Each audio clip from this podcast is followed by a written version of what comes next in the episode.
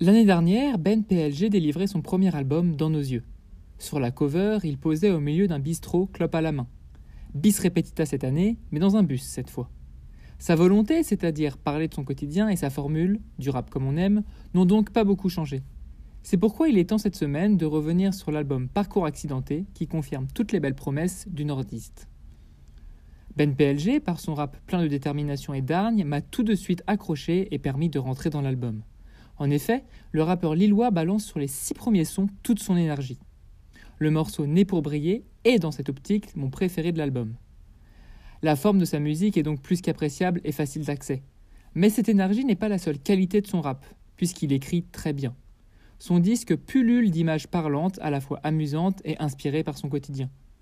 Je retiens de cet album beaucoup de phrases, car franchement, sa manière d'utiliser les objets de la vie comme moyen d'expression est plus que satisfaisante.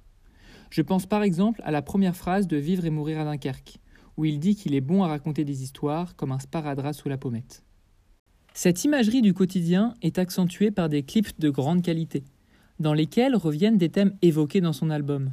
Par exemple, son amour pour le rap se retrouve évidemment dans le clip Vivre et mourir à Dunkerque, dans lequel il a des écouteurs tout le long, mais aussi dans celui de Parcours accidenté, où il porte un t-shirt du Ghetto Fab.